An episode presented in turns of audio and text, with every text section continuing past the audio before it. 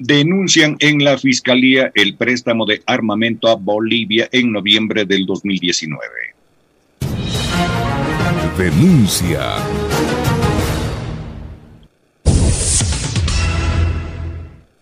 Desde disposición de bienes públicos hasta peculados serían los delitos que habrían cometido el expresidente Moreno, la exministra de Gobierno María Paula Romo y otros funcionarios por el préstamo de armamento militar a Bolivia durante el gobierno de Janine Áñez en noviembre del 2019. Esperamos que la Fiscalía vaya determinando cuáles son los diferentes tipos penales que se configurarían en este caso, pero nos parece grave para el país que no se esté investigando desde ya dijo el legislador Fausto Jarrín de Unes al presentar la documentación en la Fiscalía General del Estado este 14 de junio. Reclamó que hubo una entrega sin ninguna razón, sin ninguna justificación de armamento al gobierno de facto de Yanina Áñez, con lo cual se reprimió a los hermanos bolivianos exigió a la Fiscalía que actúe con la diligencia que representa estos casos y espera que el gobierno del presidente Guillermo Lazo se inaugure con la posibilidad de que sus nuevas autoridades abran las investigaciones necesarias. La Policía Nacional, el Ministerio de Gobierno y todas las instituciones involucradas, acotó. La denuncia fue presentada en contra del expresidente Moreno, la exministra Romo, los miembros de las Fuerzas Armadas y la Policía Nacional. Sobre este tema, en Pichincha Opina, la palabra tiene Alexis Moncay. Siete de la mañana con diez minutos. Bueno, este es, este es un tema que lo empezamos a tratar en este medio de comunicación. De hecho, fuimos de los pocos que generamos entrevistas, diálogos, comentarios y reacciones en los distintos espacios, no solo en este, sino también en los de la tarde para tratar algo que nos parece que es extremadamente grave, ¿no? que es la entrega de armamento para un país hermano como es Bolivia, pero en un contexto además sumamente complejo, difícil, en un contexto que violentaba precisamente los derechos civiles, los derechos humanos, y un eh, valor fundamental que tenemos como países en la región, que es la democracia. Resulta que nada más y nada menos el gobierno del Ecuador de ese entonces, liderado por Lenin Moreno, eh, entregó sin mayores razones, como bien dice el asambleísta de la bancada de UNES que ha presentado esta denuncia en fiscalía, bombas, balines y quién sabe qué otras cosas más. Al eh, gobierno de facto de Zanine Áñez que reprimió durante varias semanas al pueblo boliviano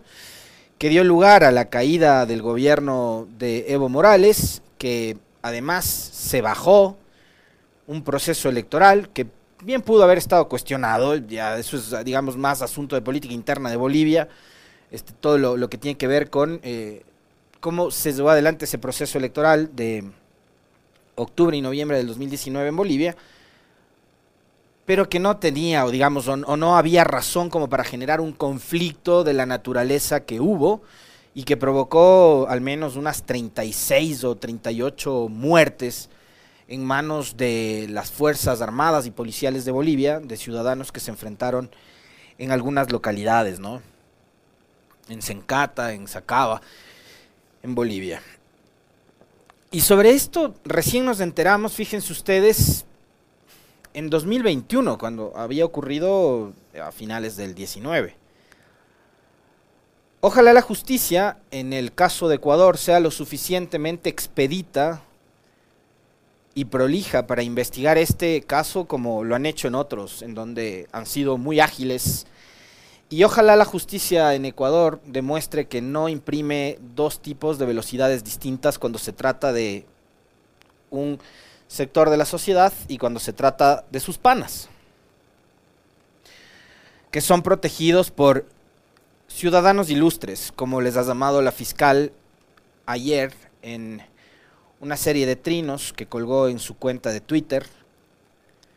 que además digo, ¿quién le asesorará en comunicación a la señora fiscal que se manda tremendos desatinos, ¿no? Eh, uno puede confiar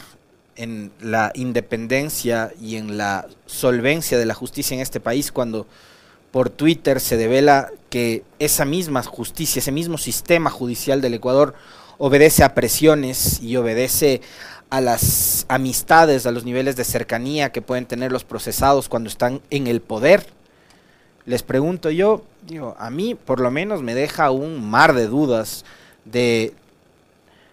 una vez más, repito, la solvencia, de la independencia y de la objetividad con la que puede actuar una autoridad judicial que públicamente en Twitter reconoce que hay procesados a los que hay gente que le debe favores y que esos favores se los estarían cobrando en este momento y que estarían tratando de beneficiar a esos procesados. Además me parece horrible que una autoridad de ese nivel lance unos tweets convirtiendo además al sistema judicial en una suerte de espacio del chusmerío, porque si ella tiene ese tipo de información, lo que tiene que hacer es decirle al país la verdad y hablar con nombres y apellidos de quién está protegiéndole al contralor subrogante Pablo Celi, quien se encuentra detenido e investigado por delincuencia organizada, por desvanecer glosas y por promover además informes con indicios de responsabilidad penal que después terminaron siendo unos mamotretos mediante los cuales la Contraloría sugería la destitución de autoridades, muchas de ellas autoridades elegidas por votación popular. Entonces, ahora que la bancada de UNES y el legislador eh, Jarrín han presentado una denuncia, Ojalá esta denuncia sea también tramitada con la misma celeridad con la que se llevaron adelante otros casos, que no los voy a citar porque van a, etiquetarme como siempre, ¿no? Si quieren decirme borrego, háganlo. Pero la Fiscalía en Ecuador ha imprimido una velocidad para unos casos y ya vamos a ver si es que en este de la donación, regalo, venta ficticia de bombas y de balines a Bolivia, la Fiscalía hace lo mismo que lo que hizo con INA Papers, ¿no? O eh, el caso de, la, de los aportes con dineros de empresas públicas a la campaña de la consulta popular por el 7 veces sí en febrero del 2018, coger, meterla en un cajón y guardarla durante años. Pero además de eso, el propio expresidente de Bolivia, Evo Morales, ha planteado que Lenny Moreno tiene que ser investigado por préstamo de material no letal. Son declaraciones que recogen también medios internacionales como la DW o como el portal Nodal de Noticias. El exmandatario del Estado eh, plurinacional de Bolivia, Evo Morales, pidió este domingo que el expresidente ecuatoriano Lenín Moreno sea investigado por el préstamo de armamento de guerra al gobierno transitorio de Zanine Áñez. Profundamente deben ser investigados. Lenín Moreno sostuvo Evo Morales en eh, una radio de Bolivia al sostener que el expresidente de Ecuador apareció en el marco de las investigaciones prestando armamento, en otras palabras, participando del golpe de Estado mediante las masacres, afirmó Morales. Dijo que los organismos internacionales en derechos humanos deben estar tomando en cuenta este hecho para evitar que en el futuro los presidentes sean cómplices del golpe de Estado y masacres. Y fíjense ustedes que ayer, por ejemplo, refiriéndose a este caso en particular, Rafael Correa hablaba de que hay un plan internacional, un plan regional, un nuevo plan Cóndor. Uh, y uno cuando se da cuenta de que, digamos, los, los, gobiernos de impresentables como fue el de Áñez o como el de Moreno terminan colaborando entre ellos para propiciar un golpe de Estado y parecería que esa teoría de Correa no termina siendo del todo descabezada, ¿no? sino que más bien tiene bastante argumento y justificativos como para poder pensar que sí que hay eh, una intención de golpear a los gobiernos que tienen una tendencia más del centro hacia la izquierda o que se denominan progresistas, que representan al denominado socialismo del siglo XXI y propiciar este tipo de golpes de Estado y promover también cuadros políticos como el de Iván Duque en Colombia, por ejemplo, o el de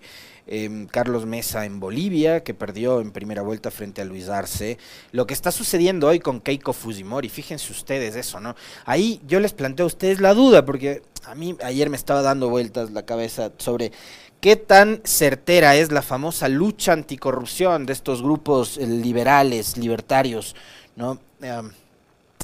cuando se trata, por ejemplo, de Keiko Fujimori, que es eh, una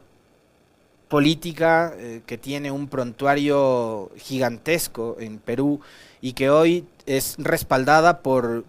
múltiples sectores, todos vinculados con la derecha y con la ultraderecha, no solo de Perú, sino de toda la región. La señora incluso tiene una orden de prohibición de salida del país, es investigada por casos como el de Odebrecht mismo, ¿no? Que, que también dio cuenta de otros expresidentes en el Perú, como Alan García, como PPK y otros, ¿no? Pero resulta que la corrupción de Fujimori no les molesta. ¿Por qué? Porque es del clan, es del grupo, es del club de panas, ¿no? Eh, y no solo de Perú, sino de la región, porque ahí están detrás un montón de gente, como el señor Leopoldo López de Venezuela, por citar un caso, el señor Macri de la Argentina respaldando a Keiko Fujimori, y en su país gente como Vargas Llosa, que antes se declaraba antifujimorista y que ahora eh, está apoyando esta suerte de protesta. Eh, en contra de los resultados electorales. Les molesta la democracia cuando pierden sus, sus candidatos, pero más allá de eso, yo les insisto, pensemos en eh, qué tan certera es, qué tan cierta, qué tan real, qué tan veraz es la famosa lucha anticorrupción cuando en Perú están respaldando a una candidata que ha sido fuertemente cuestionada y que es investigada por la justicia peruana.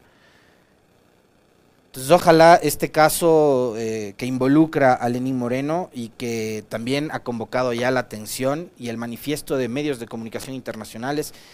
y del expresidente Evo Morales pidiendo que la justicia actúe, eh, tenga algún tipo de respuesta por parte de la Fiscalía en el Ecuador, que insisto, imprime una velocidad para unos casos